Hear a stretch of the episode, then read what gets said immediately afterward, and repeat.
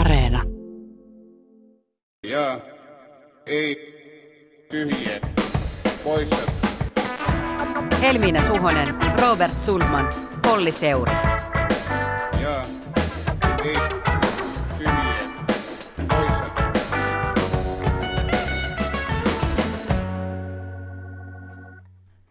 Tervehdys, se on jälleen päivistä parhain J E T P-perjantai ja studiossa minä, Helmiina Suhonen, sekä J E T P-riihessä mukana istuvat Robert Sundman ja Olli Seuri. Täällä J E T P-riihessä tehdään kovia päätöksiä ja media se vaan odottaa oven takana, että koska se on valmista. J E T P-riihi, kaikkea sitä. Saa nähdä, tuoko tämä jakso tosiaan mieleen riihen, jossa syksyisin, pölyisinä ja väsyneinä eroteltiin jyvät akanoista kovinkin ottein. Olo on ehkä vähän pölynyt ja väsynyt, mutta äh, mitä suurimmat pahoitteluni, sillä moni on joutunut elämään jo kaksi viikkoa jännityksessä, sillä viime viikolla en päässytkään paikalle ja tämä surullisen kuuluisa J E T P-lippis jäi tosiaan arpomatta. No, wait for it, kun näette sen. Mutta nyt korjataan tilanne ja aloitamme päivän virallisella arvonnalla. Toinen teissä olla Aulis Gerlander ja toinen virallinen arpakäsi. Saanko mä olla val- vanhempana valtiomiehenä se Aulis Gerlander? Olla, Robert, joo, mutta sä et saa nimi. Kutsua enää itseänsä vanhemmaksi valtiomieheksi, sä oot käyttänyt tuota liian monta kertaa. Sitten, sitten menee kuin Noniin. Perä. Noniin, ja sitten katsotaan, mitä täältä löytyy. Ilona Sidorov on voittanut J E T P-lippiksen. Mutta mennäänpä sitten viikon epistolaan, eli vanhaan kunnon budjettiriviikkoon. Sieltähän pompsahti keskiviikkona viimein kuusikymmentäneljä pilkku kaksi miljardin budjetti, jossa alijäämä on historialliset kymmenen pilkku kahdeksan miljardia. Käydään sisältö vähän aihealta tänään läpi, mutta ihan ensiksi kiinnostaa se, että vastaisiko riihen lopputulos kenenkään odotuksia? Kuka pettyi eniten? No viime päivien perusteella ainakaan velkapelottelijat eivät pettyneet. Eli tiukan talouskurin kannattajat saivat hallitukselta suorastaan enemmän kuin tilasivat. Vähättelemättä ollenkaan tätä lisävelan määrää ja velan merkitystä pitkällä aikavälillä. Mä oon vähän lumoutuneena jopa mm. seurannut tätä, miten moniin eri tavoin painottaen pelkkä luku kymmenen pilkku kahdeksan miljardia euroa. Se voi kantaa niin suurta ja painavaa sanomaa. Se on se, paljon se. Lukujen magiikkaa. A- ajatelkaa, kymmenen pilkku kahdeksan miljardia euroa. Siihen ei voi kukaan sanoa mitään. Ei, ei mitään vastaa eikä puolustaa eikä mitään järkevää.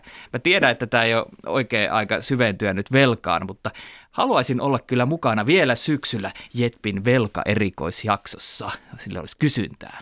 Mutta nämä on tehty jo J E T P:n velkaerikoisjakso viime kevään. Velka So Last Season-jakso, mutta se on niin So Last Season. Mä haluan semmoisen suuren velkakeskustelu Hesarin tyyli, open end, historiasta tähän päivään, mitä velka on ja niin edelleen.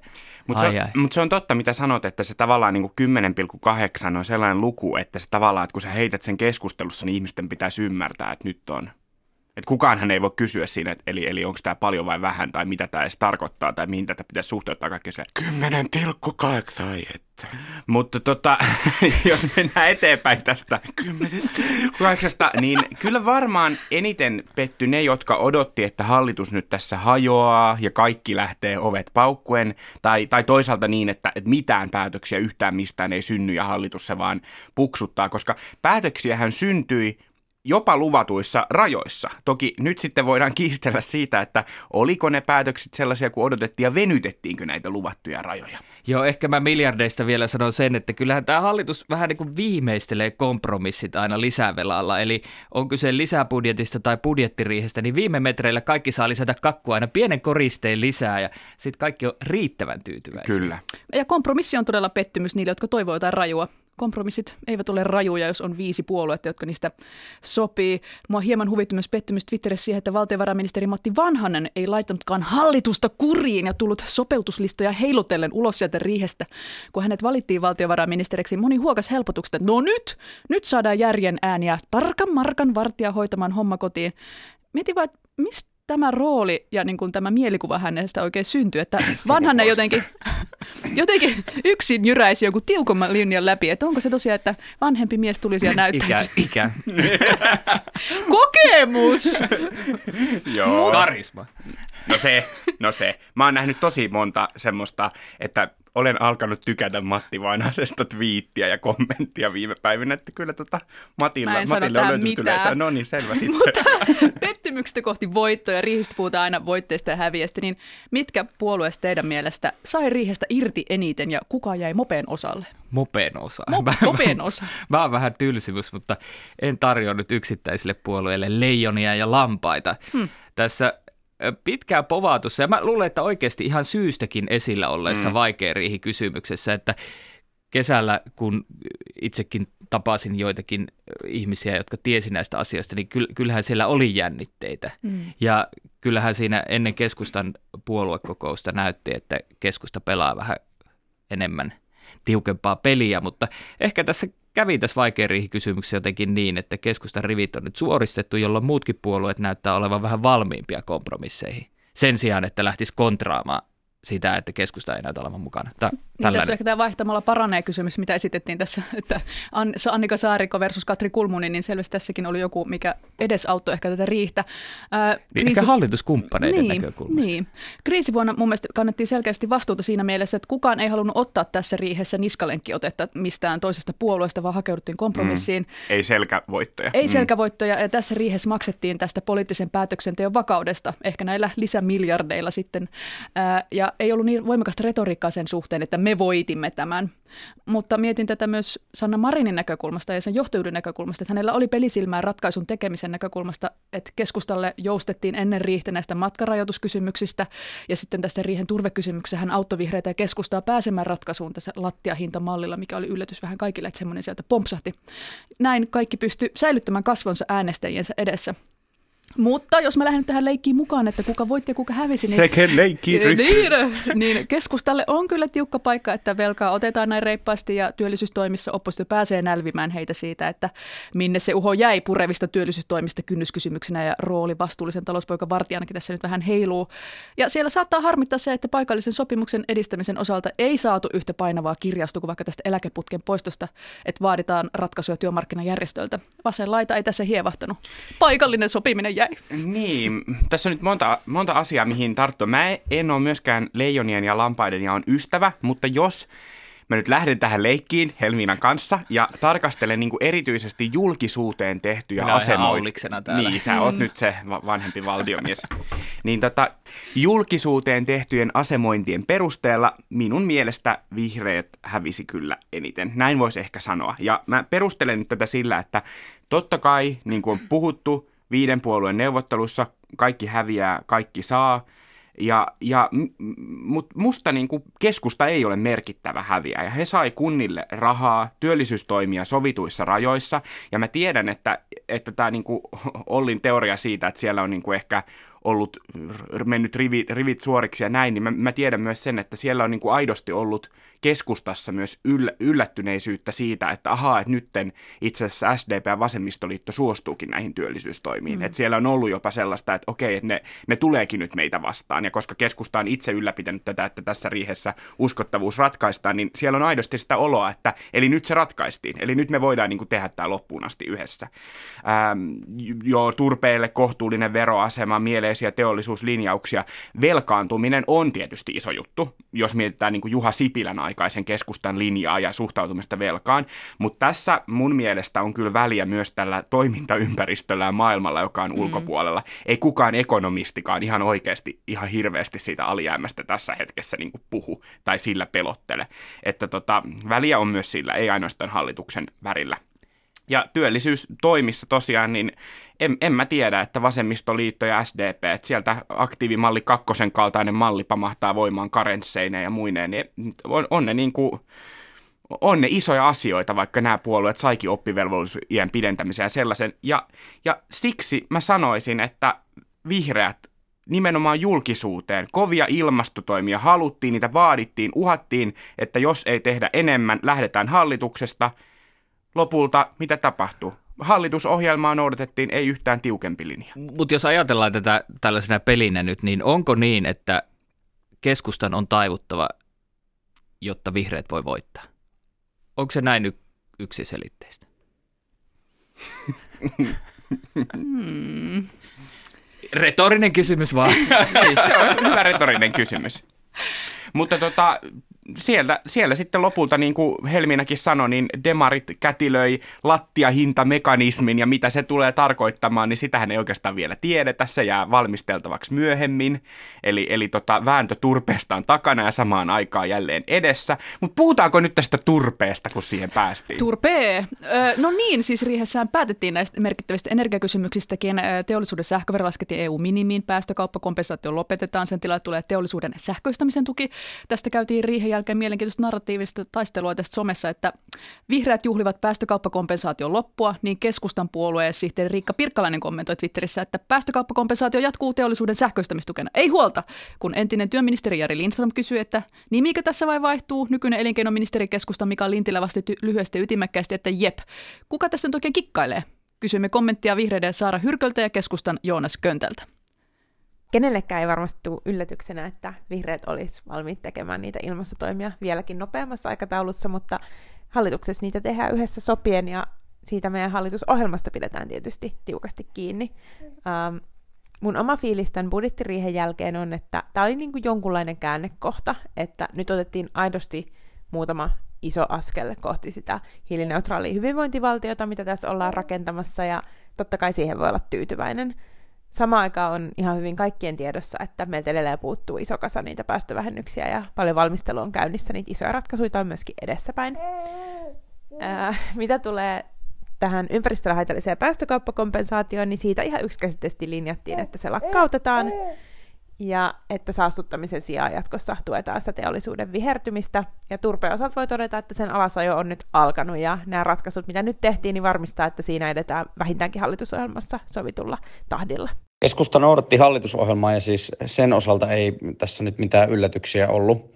Mehän ollaan yhdessä sovittu hallitusohjelmassa, että energiaturpeen käyttö puolittuu tuonne vuoteen kaksituhattakolmekymmentä mennessä ja sen sopimuksen pohjalta tässäkin mentiin. Tietysti voi aina arvioida, että oliko se vihreiden tappio peilata niihin puheisiin, joita vihreät aika kovankin ääneen pitivät. Ehkä on rehellistä sanoa, että oli. Turve on sen takia tärkeää, että se on merkittävässä osassa kaupunkien kaukolämpöä, eli siis ihmisten kotien lämmitystä. Ja kysymys ei ole vain sähkön tuotannosta, vaan myös lämmön tuotannosta. Ja toistaiseksi on kovin vähän sellaisia keinoja, millä voisi korvata tätä kaukolämpöä. Tai ne keinot on niin hintavia, että se olisi suomalaisille tolkuttoman kallista. Kysymys on myös huoltovarmuudesta ja ihmisten työpaikoista ja yrittäjien ja yritysten tilanteesta. Eikä meidän tule itse vaarantaa suomalaisten työpaikkoja tässä tilanteessa, missä joka tapauksessa me ollaan valtavassa kriisissä. Tämän takia me puolustetaan kotimaista työtä ja sen suhteen minusta on ihan rehellistä todeta, että keskusta on vihreiden kanssa eri mieltä. No niin, sivistynyttä erimielisyyttä. Mm. Kyllä, no tämän perusteella niin kuka voitti ja kuka hävisi, jos tavallaan pysytään siinä hallitusohjelman kirjauksessa, jos toiset haluaisivat enemmän, niin onko se sitten niin kuin voitto vai häviö, niin, jos ei saa enemmän kuin mitä on sovittu? Joo, ja siis sehän on, onkin se kysymys, mutta nimenomaan niin kuin peilata niihin puheisiin, niin eikö ne puheet kuitenkin ollut vähän sellaisia, että nyt halutaan enemmän kuin hallitusohjelma, mm. ja mä kyllä, mä kyllä tota nyt mietin, että puhutaankohan vihreiden puoluekokouksessa tänä viikonloppuna siitä, että olisiko pitänyt vaatia hallitusohjelmaa enemmän. Että menikö, menikö tota liian pienillä vaatimuksilla verrattain kuitenkin siihen, mitkä on vihreille tärkeimmät teemat ja kärjet ollut ja vihreiden äänestäjille. Tämä turvehan on noussut tässä tämän viikon kaikissa mediaohjelmissa esille jatkuvasti ää, ja mun mielestä keskusta on tässä viestinyt myös budjettiriihen yhteydessä siitä, että turve on saanut aivan suhteettoman suuren roolin tässä keskustelussa, mutta sitten kuitenkin on se on se asia, josta Twitterissäkin lähti hallituksesta kaksi mm, täysin mm. eri viestiä. Vihreiden Emma Karit viittasi, että ilmasto oli hyviä uutisia, turpeen vero lähes kaksinkertaistuu, keskustan Mikko Kärnä viittasi, hei journalistit, missä ne teidän uutiset otsikolla hallitus ei leikkaa turpeen veroetua, aivan ihmettelen. Et ei voi sanoa, että, että tästä tehdään nyt turhaa mediassa numeroa ja sitten itse tehdään tästä asiasta täyttä häkää politiikkaa. Turpeen roolihan on ilmastotoimien kannalta merkittävä ja on toki keskustan intresseissä sanoa, että tämä on vain niin pieni asia, ei mikään iso. Katsokaa kivihiiltä. Helsingin kivihiiltä. Helsingin kivihiilivuoret. Mm. Että tämäkin, keskustellaanko tästä nyt liikaa vai ei? Niin, onko turve iso tai tärkeä asia? Olli. Jos sitä on seurannut tuolta podcast-kollega Tuomas Peltomäen Twitterissä, niin se on ilmeisesti mediassa aivan liian iso asia. Mutta kyllä mä ehdottaisin sinne heille ehkä semmoista suuretta turvekeskustelua. Tuomas, ota ihmeessä vieraaksi vaikka Pia Elonen tai Jarno Hartikainen sieltä omasta toimituksesta, että kun on seurannut viimeisen kymmenen vuoden aikana tätä poliittista keskustelua, erityisesti niin kuin ympäristöpolitiikan näkökulmasta, ilmastopolitiikan näkökulmasta, niin kyllähän se turve on, paitsi että se on niin kuin symbolinen asia, niin sitten on myös se, että, että sillä on tämä päästöpuoli.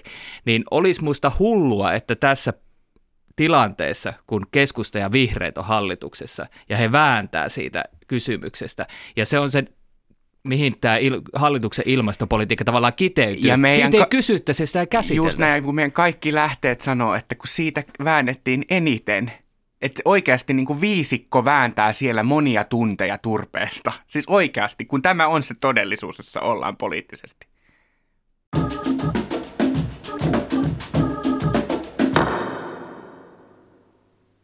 Tässä ehdittiin jo mainita paikallinen sopiminen ja aktiivimalli kakkonen ja eläkeputki, siis nämä kuuluisat työllisyystoimet.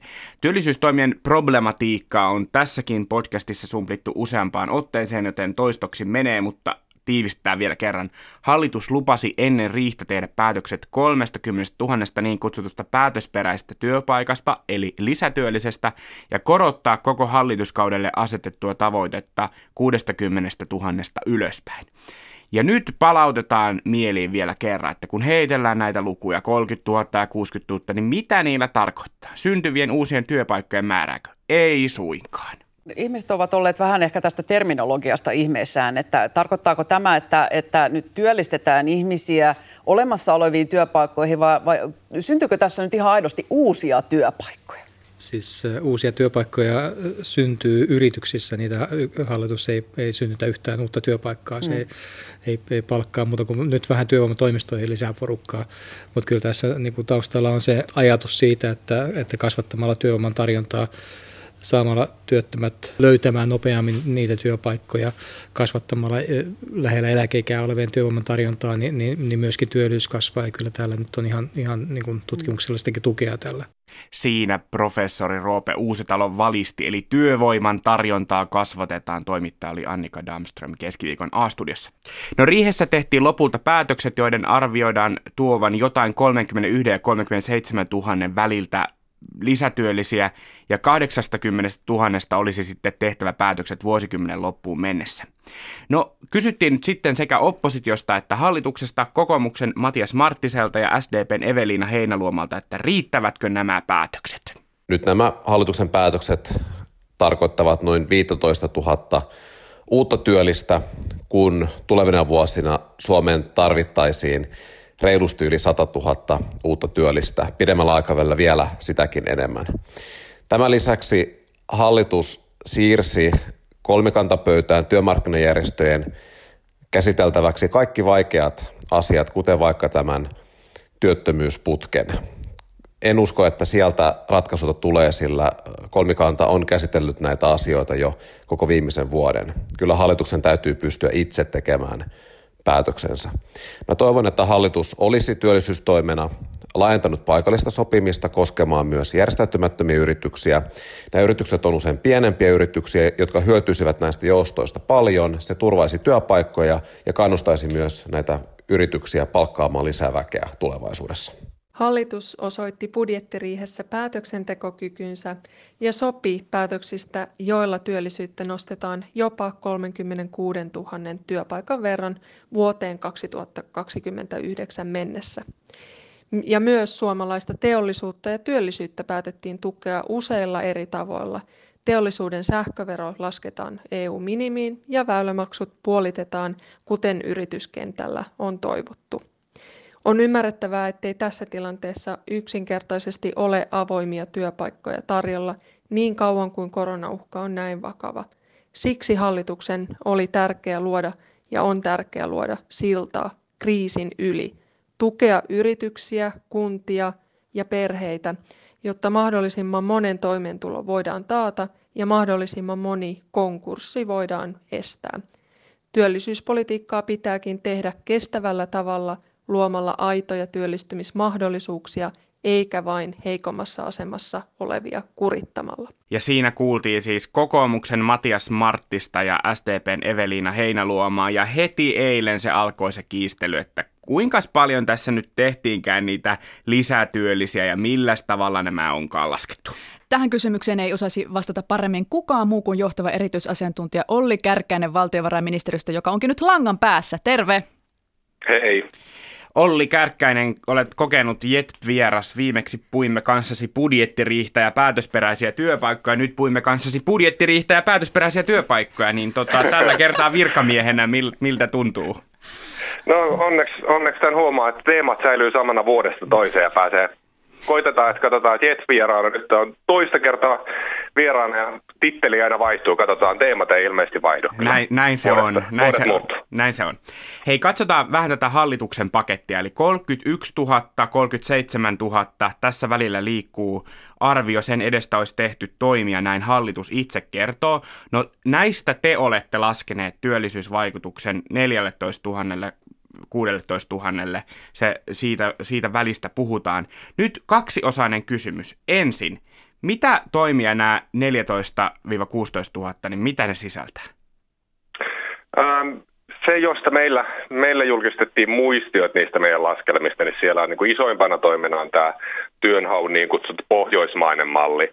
Sen lisäksi siellä on oppivelvollisuuden pidentämistä koskeva laskelma, äh, varhaiskasvatusmaksujen keventämistä koskeva laskelma, ää, osatyökyvyttömyyseläkkeen niin sanottua lineaarista mallia koskeva laskelma ja sitten aikuiskoulutustuen reformia koskeva laskelma. Ja ne on ne, ne, on ne muistiot, jotka ikään kuin näistä ää, hallituksen julkistamista luvuista on suoraan meidän, meidän muistiosta peräisin. Voiko näistä sanoa, että joku on huomattavasti toista isompi?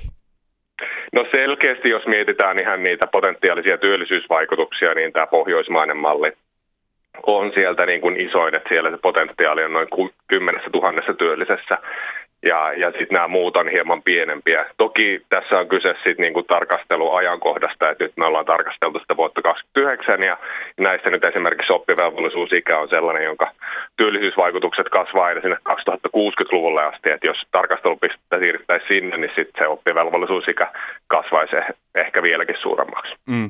No mutta missä ne loput sitten on, että jos neljätoistatuhatta ja kolmekymmentäyksituhatta, niin siinä on välillä mitä seitsemäntoistatuhatta, niin missä ne seitsemäntoistatuhatta ru- luuraa vai huijaako hallitus? No siellä, siellä luuraa useammissa paikoissa, että tässähän oli mukana oli osittain jo tehtyjä toimia, isoimpana niin kuin tämä eläkeputken jo toteutettu alarajan korotus, jossa on hallituksen esitys tehty, josta sitten on ne työllisyysvaikutukset poimittu. Toinen toimi, joka on sellainen uusi, on, on tämä palkkatuen uudistaminen, josta on sitten työ- ja elinkeinoministeriössä tehty työllisyysvaikutusarvioita, joita me ollaan käyty heidän kanssaan läpi ja nähty, että ei nähty tarvetta tehdä siihen, siihen niin kuin erillistä arvioa, vaan, vaan kuitattiin, että TEMin arviot vaikuttaa meidän puolesta ihan uskottavilta. Ja kolmas varmasti se isoin, isoin paketti, että missä työllisyysvaikutukset luuraa, on sitten tämä yli viisikymmentäviisivuotiaiden työllisyyteen tehty paketti, joka laitettiin tässä vaiheessa työmarkkinajärjestöjen neuvoteltavaksi siten, että se tavoite on kymmenen kaksitoista tuhatta.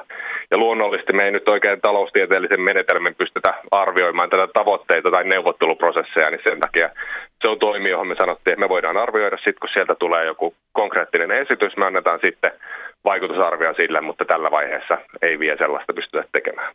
No jos järjestöt päätyy siihen, että voidaan lyhentää tai ää, poistaa siis tätä eläkeputkea, niin mut tehdään jotain muita toimia siinä samalla, niin miten se vaikuttaa arvioon?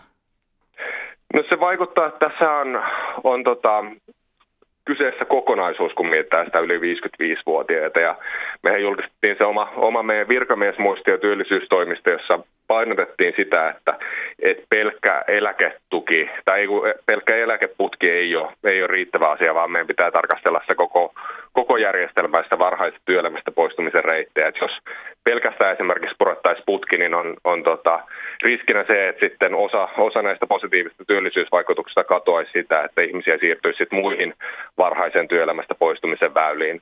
Samoin me koettiin tärkeäksi, että samaan aikaan mietitään myös näitä työkykyä ylläpitäviä toimia. Ja tästä varmasti täytyy miettiä sitä kokonaisuutta ja, ja tekijä, mikähän siinä oli myös rajoitteena työmarkkinajärjestöille, oli se, että tämän kokonaisuuden pitää olla julkista taloutta vahvistava. Että ikään kuin niitä pehmeämpiä toimia tai sellaisia lisäkustannuksia aiheuttavia toimia ei saa olla niin paljon, että kokonaisuus sitten kääntyisi julkisen talouden kannalta niin kuin väärään suuntaan. Varhainen työelämästä poistumisen väylä. Siitä ei kyllä melkein virkamieskin eli parane. Siitä saa ruusukkeen. Mutta riihen alla on puhuttu paljon siitä, että kaikki toimet eivät vahvista julkista taloutta. Jos katsotaan budjettitiedotetta, niin sieltä löytyy toimia kuten just varhaiskasvatusmaksujen alentaminen, pohjoismaisen työnhaun malli, palkkatuen lisääminen, oppivelvollisuuden piteneminen toisella asteella ja se mahdollinen plus viisikymmentäviisivuotiaat koskeva työttömyysputken poisto.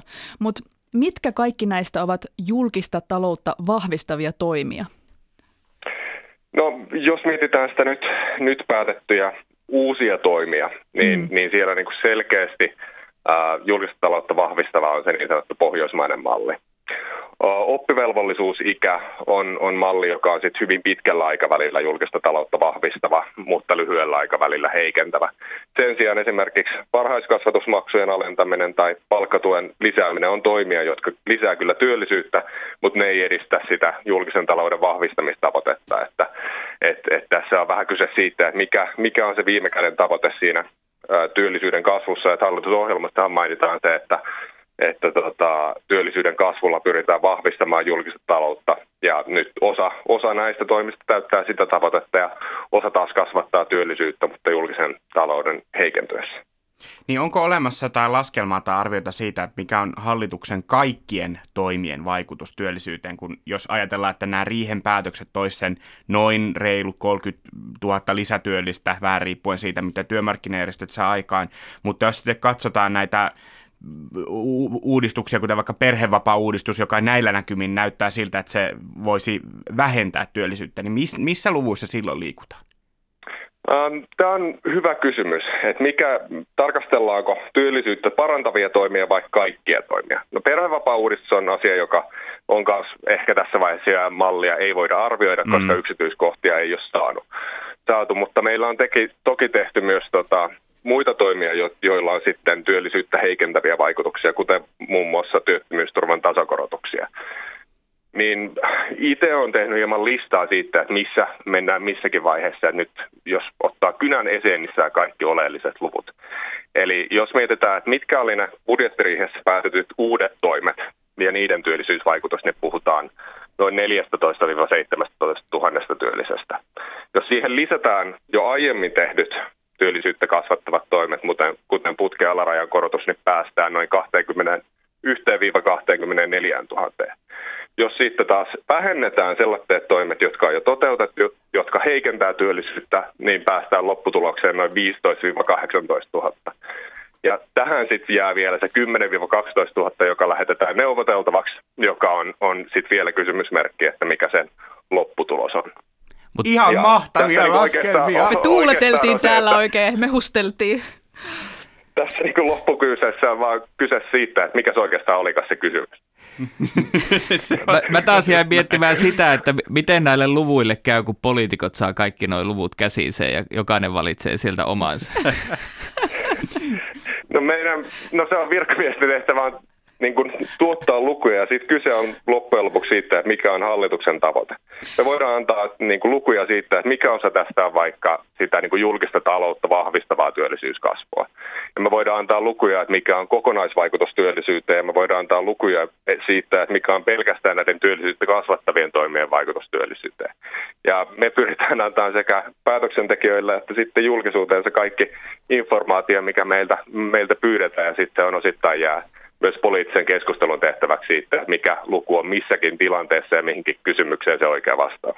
Niin, no mutta kysytään nyt vielä, että mitä tai ketä varten tässä oikein tehdään näitä tuhannen tarkkoja työpaikkalaskelmia, kun tiedetään, että tässä on päällä globaali pandemia ja se vaikuttaa joka tapauksessa ihan kaikkeen ja täällä on kauhea sekoilu päällä ja työpaikkoja menetetään näin, niin mitä, mitä järkeä näissä laskelmissa on? No järki on se, että vaikka meillä on tällä hetkellä koronaepidemia päällä ja, ja niin kuin on täysin samaa mieltä siitä, että lyhyellä aikavälillä talouden ja työllisyyden kannalta kaikista tärkeimpiä toimia on ne niin kuin pandemiaa hillitsevät toimet.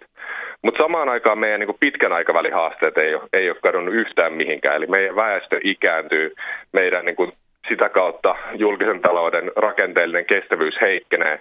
Ja sen takia meidän täytyy samaan aikaan miettiä toimia, että miten näitä pitkäaikavälin haasteita voidaan ratkaista. Oli kyse sitten väestön ikärakenteen muutoksesta tai ilmastonmuutoksesta. Ja nämä toimet, mitä tässä esimerkiksi puhutaan työllisyyden kasvattamista, niiden tavoitepiste on siellä vuonna kaksikymmentäyhdeksän. Ja, ja todella toivon, että vuonna kaksikymmentäyhdeksän meillä ei ole enää koronapandemia päällä, koska jos on, niin sitten meillä on niin kuin hyvin paljon isompia ongelmia.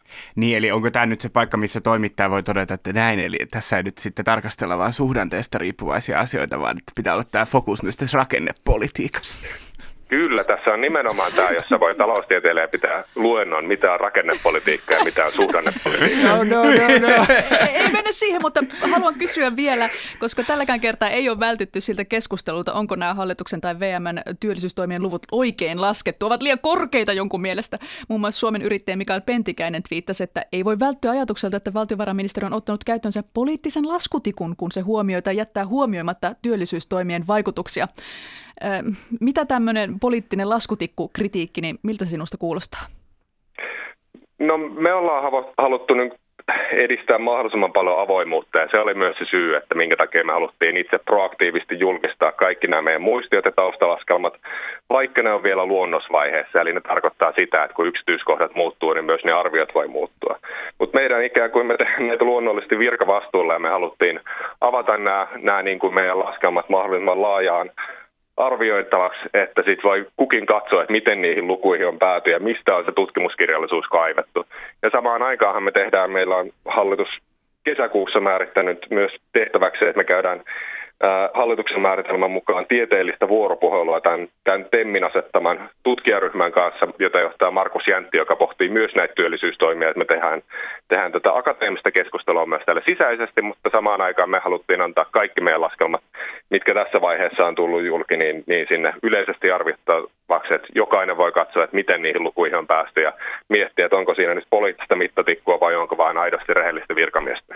Mä, mä, mä haluaisin vielä, mulle tuli yksi kysymys mieleen. Mä en tiedä, osaako sä vastata tähän ihan nopeasti, mutta Pentikäisen ja, ja yrittäjäjärjestöjen kritiikissä niin usein se kärki on ollut se, että tälle paikalliselle sopimiselle ei niin kuin tunnu löytyvän arviota, että mikä sen niin kuin työllisyyttä parantava vaikutus olisi. Ja, ja tietysti yrittäjäjärjestöt ajattelee, että totta kai sillä on paikalli- paikallisella sopimisella on parantava vaikutus. Niin onko, liittyykö tähän joku problematiikka, että sitä ei voi laskea vai, vai mistä tämä, niin kuin kriti- miten tähän kritiikkiin vastaat? No, tämä liittyy ehkä samanlainen kritiikki, mikä, mikä monesti valtiovarainministeriölle annetaan, että miksi me ei kyetä laskemaan pehmeitä toimia, vaan pelkästään kovia toimia. No, tässä vaiheessa esimerkiksi tämä pohjoismaisen työhaun malli, joka perustuu nimenomaan palveluihin, ää, eikä mihinkään etuusheikennyksiin, on sellainen, johon meillä on paljon tutkimuskirjallisuutta, jonka avulla me ollaan voitu arviointi tehdä. Sen sijaan meillä on, on iso määrä niin kuin potentiaalisia työllisyystoimia, joista meillä aidosti vaan puuttuu se tutkimuskirjallisuus, jota voitaisiin hyödyntää. Paikallinen sopiminen on yksi näistä. Toki niin kuin merkittävä tekijä on sillä, että paikallista sopimista voi tehdä hyvin monilla eri tavoilla. Ja riippuen siitä, että miten sitä toteutetaan, niin vaikutukset on erilaisia. Mutta isoin, isoin kysymys on se, että et, et aidosti tällä hetkellä me ollaan yritetty ja etsitty ja kaivettu, mutta sen tyylistä tutkimuskirjallisuutta, jota voitaisiin hyödyntää ja sanoa, että tällä paikalliseen sopimisen reformilla on X-tyylisen vaikutus, niin ei valitettavasti ole saatavilla. Silloin me kyetään sanoa ainoastaan se, että mahdollisesti tällä on potentiaalisia työllisyysvaikutuksia, mutta niitä ei tällä hetkellä pysty numeerisesti arvioimaan. Kiitos Olli näistä arvioista. On tosi kiva, että pääsit taas J E T P-vieraana näitä samoja asioita käymään läpi, ja mä luulen, että me kaikki vähän viisastuttiin. Näin, ilman Kyllä. muuta. Kiitos paljon. Kiitos. Tiivistetään tähän perään kuitenkin vielä kaksi asiaa, eli ensimmäisenä pohjoismaisen työnhaun malli, siis nyt lainausmerkeissä tällainen uusi termi, ja sitten kyllä eläkeputkesta pitää jotain saada sanoa. Niin siis pohjoismaisen työnhaun mallihan on, niin kuin tässäkin lähetyksessä käytetään myös lainausmerkeissä termiä aktiivimalli kakkonen, eli viime hallituskaudelta tuttu malli, paljon samaa logiikkaa, eli nolla neljä hakemusta on kuussa tehtävä yksilöllisestä tilanteesta riippuen, jos työtä ei hae, tulee muistutusta, lopulta karenssia ja lopulta työssäolovelvoitetta, eli velvoittavuutta toisin sanoen. Tässä on se, että, että tämä velvoittavuushan tuo mieleen just sen edellisen hallituksen mm. tilanteen ja, ja koko sen oppositio- ja hallituksen vastakkainasettelu, mutta sitten voi ajatella myös niin päin, että värilläkin on ollut väliä, että pohjoismaisen työnhaun mallihan viittaa siis siihen, että monessa muussa maassa käytetään T E-palveluihin selvästi enemmän rahaa, esimerkiksi Tanskassa, kun koko edellisellä hallituskaudella yksi mantra oppositiosta oli se, että, että nyt tarvitaan myös rahaa työttömien kyllä, palveluihin. Kyllä. Niin nyt on tavallaan velvoittavuus ja rahaa työttömien. Mm. No sitten tämä eläkeputken poistaminen, se tuli siinäkin esille, eli sille ei vielä voida laskea mitään arviota, koska sitä ei ole vielä tehty, vaan se siirtyy jatkovalmisteluun. Se onkin niinku pirullinen kysymys ja niin pirullinen, että tällä hetkellä näyttää siltä, että yksikään hallituspuolue ei erityisesti haluaisi ottaa siitä kunniaa. Ihan jos katsoo äänestäjä demografiaa, niin S D P-pääministeripuolue vähän niin kuin vaalien alla puhutteli erityisesti tätä eläkeläisiä ja iäkkäämpää väestöä. Ja se osuu suoraan monen ihmisen tai tämän lähipiiriä lohduttavaan ajatukseen, että on joku turva, että työt loppuu mm. ennen eläkeikää. Ja nyt liitot saa sitten tähän hallituksen likaisen työn, ehkä tekee, se on nähtävä, mutta ekonomistien näkökulmasta tämä tilanne on ihan hirvittävän selvä, että joka kerta kun eläkeputke on lyhennetty, työllisyys on parantunut. Siinä on yksinkertaisesti vääränlainen kannustin, kun sekä ikääntynyt työntekijä että työnantaja tietää, että kun tämä työntekijä irtisanotaan, hän voi saada ansiosidonnaista työttömyystukea eläkeikään saakka. Ja jos tähän leikkuuseen ryhdytään, niin on kiinnostavaa, mitä hallitus tarjoaa yli viisikymmentäviisivuotiaiden työntekijöiden työtilanteen parantamiseksi, kun ne on aika karuja ne laskelmat, että miten eläke pienenee, jos ihminen on muutaman vuoden ennen eläkeikää työttömänä. Mä oon kyllä tosi kiinnostunut siitä, miten työmarkkinajärjestöt tässä työssä pärjää, koska heillähän on ollut jo julkisuudessa aika eri kuva siitä, mitä he on tekemässä. Palkansaajapuoli on lähtemässä kehittelemään pakettia yli viisikymmentäviisivuotiaille, eikä heitä motivoi se, jos hallituksella on siellä joku perälautaratkaisu valmiina. Ja, ja tota, tai myös sieltä kuvattiin mi- minulle, että miksi neuvotella, jos, jos tämä työnantajalla on kuitenkin motiivi mennä sinne perälautaan, joka siis todennäköisesti on se, että poistetaan sitä putkea. Ja, ja työnantaja taas on tuonut esiin, että he ovat lähtemässä sinne neuvotteluihin poistamaan sen putken. Kyllä mä tässä pohdin kyllä sitä, että onko demareilla oikeasti pokkaa tehdä ne tarvittavat päätökset tämän työttömyysputken poiston osalta, jos järjestöt ei siihen pysty. Ihan oikeasti. No keskustalaiset väittää, että kyllä se tehdään, että se on tulosvastuullinen kolmikanta. Et on, luottaanko tässä siihen, että järjestöjen täytyy oman uskottavuutensa nimissä nyt saada ihan jotakin aikaiseksi, kun ei ole vuoteen saatu mitään näistä työryhmistä. Et mentaliteetti on nyt se, että teette sen päätöksen tai itkette ja teette. Vai keksitäänkö tähän lopulta kuitenkin se vesitetty versio ja hyvä selitys, että no nyt ei voida ihan tällä tavalla äkkiseltään sitä putkea tukkea, että nyt hallitus laatii tiekartan putken asteittaiseen poistoon, joka sopivasti alkaisi leikkautua sitten ensi vaalikauden alusta ja hallituksen riihen työllisyystoimiin lukema voitaisiin sitten merkata, koska nehän voi venyä sinne vuoteen kaksituhattakaksikymmentäyhdeksän mennessä saavutettavaksi. Done and done! Keskustelu päättynyt. Jaa, ei, tyhjiä, poissa. Ja on aika tempaista jälleen Jet-kysymykset. Näin vastaan siis joko jaa, ei, tyhjää tai poissa. Tällä viikolla Aila myrsky riepotteli Suomea keskiviikkona ja torstaina kovat tuulenpuuskat kaatoivat puita ja aiheuttivat sähkökatkoja. Ihmisiä kehotettiin jo hyvissä jo laittamaan trampoliinit ja puutarhakalusteet suojaan. Myös jokainen media seurasi herkeämättä myrskyn etenemistä hetki hetkeltä. Toimittajat uhmasivat säätilää ja menivät raportoimaan keskelle kovaa tuulta. Huhhuh, sanon minä. Muun muassa Helsingin Sanomat uutisoi videomateriaalia otsikolla H S:n kuvaaja näki kaatuneen puun tiellä automatkallaan Vaasan seudulla. Huhhuh. Ja ei tyhjä poissa. Jos kova tuuli puu kaataa puun aila myrskyssä. Tapahtuuko sitä, jos toimittaja ei ole sitä raportoimassa? Ei tähän voi vastata muuta kuin jaa, tapahtuu. Mä vastaan silti ei. Luonnonvoimat on ollut aina mulle journalistisesti hirveän jotenkin ylivoimainen kysymys. Miten niistä saa niin paljon sisältöä? Siinä on joku semmoinen yleisöä koukuttava tässä ja nyt fiilis, mutta mitä sitten? Kiinnostavaa on se, että Suomella, Suomessaan tehdään tosi paljon uutisia myös Yhdysvaltain luonnonvoimista. Että noin ran, Yhdysvaltain rannikoiden niin kuin hurrikaanit ja tornadot, niin niistä aina meillä on tosi isoja uutispaketteja. Mutta niissä on niinku jotain niissä hurrikaaneissa ja tornaudoissa. Nyt niinku tuuli ja satoo vettä. Medikaani oli tänä aamuna aamu-tv:ssä. Minä sanoin, että ei, kyllä se on niin, että kunnon myrsky se luodaan mediassa. Että tuulee sataa, niin siitä saatiin kolme päivän spektaakkeli hetki hetkellä seurannut artikkeleineen, livesuorineen ja niin edelleen. Niin aika hyvin minun mielestä. Tuntui ihan myrskyltä ja tekemisen meiningiltä, vaikka en koko päivänä käynyt ulkona, enkä tiedä myrskysikö. Mutta näin nämä myrskyt koetaan. Minun mielestä paras video oli Tampereella Rauhaniemen kylpylässä tämmöinen suomalainen mies uhmaa myrskyä yrittää mennä uimaan. Menkää katsomaan se. Se oli hyvä esimerkki tästä. Ai ai. Jääkiekko S M-liigan puheenjohtaja Heikki Hiltunen kysyi tällä viikolla Twitterissä, miksi jääkiekkoilijat joutuvat karanteeniin, mutta pääministeri ei. Marin saa palata negatiivisen koronatestin jälkeen töihin, mutta kiekkoilijat joutuvat jatkamaan neljäntoista vuorokauden karanteenia.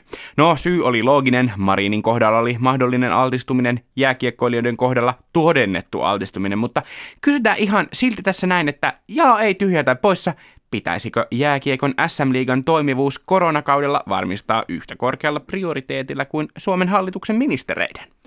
Minä vastaan, että kyllä ja äs äm-liiga on niin tärkeä, että pitäisikö se ihan nostaa sinne huoltovarmuuskeskustasoiseksi asiaksi, että siellä on sitä siemenperunaa ja viljaakin pahan päivän varalle, niin miksi sinne ei voi siirtää myös nämä äs äm-liiga-asiat, saadaan kiekkoa kansalle kriisiaikana? Just näin, mä voin sanoa tähän perään, että jaa, että ne voi siirtää sinne varastoon. Minä vastaan, että poissa. Et minun mielestä ei kannata urheilua ja politiikkaa sekoittaa toisessa. Helsingin kaupunki te- hakee työsuhteeseen onnistumisen johtamisen päällikköä. Lainaus Oikotieltä. Onnistumisen johtamisen päällikkönä olet avainasemassa kehittämässä välittävää ja sujuvaa työkulttuuriamme. Olet myös varmistamassa, että kaupungin työntekijöillä on maailman vaikuttavin työympäristö. Tässä etsitään siis Stadin H R:ään H R-työn rautaista ammattilaista. Jetp, oletko unelmoinut, että sinun onnistumistasi johtaisi onnistumisen johtamisen päällikkö? Ei, siis onnistuminenhan on helppoa ja kivaa, niin kuin meillä täällä Ylellä sanotaan, otan siitä mielelläni glorian vain itselleni, mutta tuo myös kuulostaa maailman helpoimmalta duunilta, että tota, elää jotenkin henges mukana ja antaa oikea-aikaisia ylävitosia ja tsemppipeukkuja ihmisille, mutta mille olisi kyllä käyttöä, niin minun mielestä ne pitäisi palkata epäonnistumisen johtamisen päällikkö, niin ihan viikoittain voisi tarvita hänen apuaan. Mä otan nyt sen tylsän vastauksen, että ei, ja olen unelmoinut siitä, että rekryilmoituksissa lopetettaisiin hassuttelu, ja jos rekrytoidaan H R-osastolle H R-työn rautaista ammattilaista, niin etsittäisiin vaikka sitä H R-työn rautaista ammattilaista. Ja ihan sama vinkki mediataloihin, jos etsitään toimittajaa, niin voisi etsiä ihan toimittajaa, eikä jotain toimittajaa. Joo, mä vastaan kanssa ei, mä en ole H R-ihminen, mutta en tajunnut kyllä paljonkaan tästä ilmoituksesta. Toimit myös kaupungin H R-verkoston ja johdon sparrauskumppanina valmentajan onnistumisen johtamisen kokonaisuudessa. Tehtävässä on tärkeää hahmottaa toimintaympäristöä ja sen mahdollisuuksien hyödyntämistä. Se sisältää kokonaisvaltaista johdon ja esihenkilöiden tukemista sekä ratkaisujen löytämistä erilaisiin etenemispolkuihin. Kokonaisvaltainen ja toimintaympäristö mainittu. En ole sataprosenttisen varma, mutta luulen, että juuri tällaista päällikköä ei kyllä Ylellä vielä ole.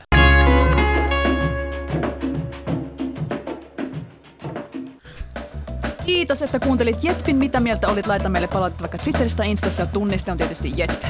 Tätä jaksoa olivat tekemässä minä, Robert Sundman sekä kollegat Helmiina Suhonen ja Olli Seuri. Ja sitten oli ihania puhelinvieraita. Äänitarkkailijana oli Katja Kostiainen, äänisuunnittelijana Joonta Kotila. Ensi viikkoon. Moi moi. Moi. Moi.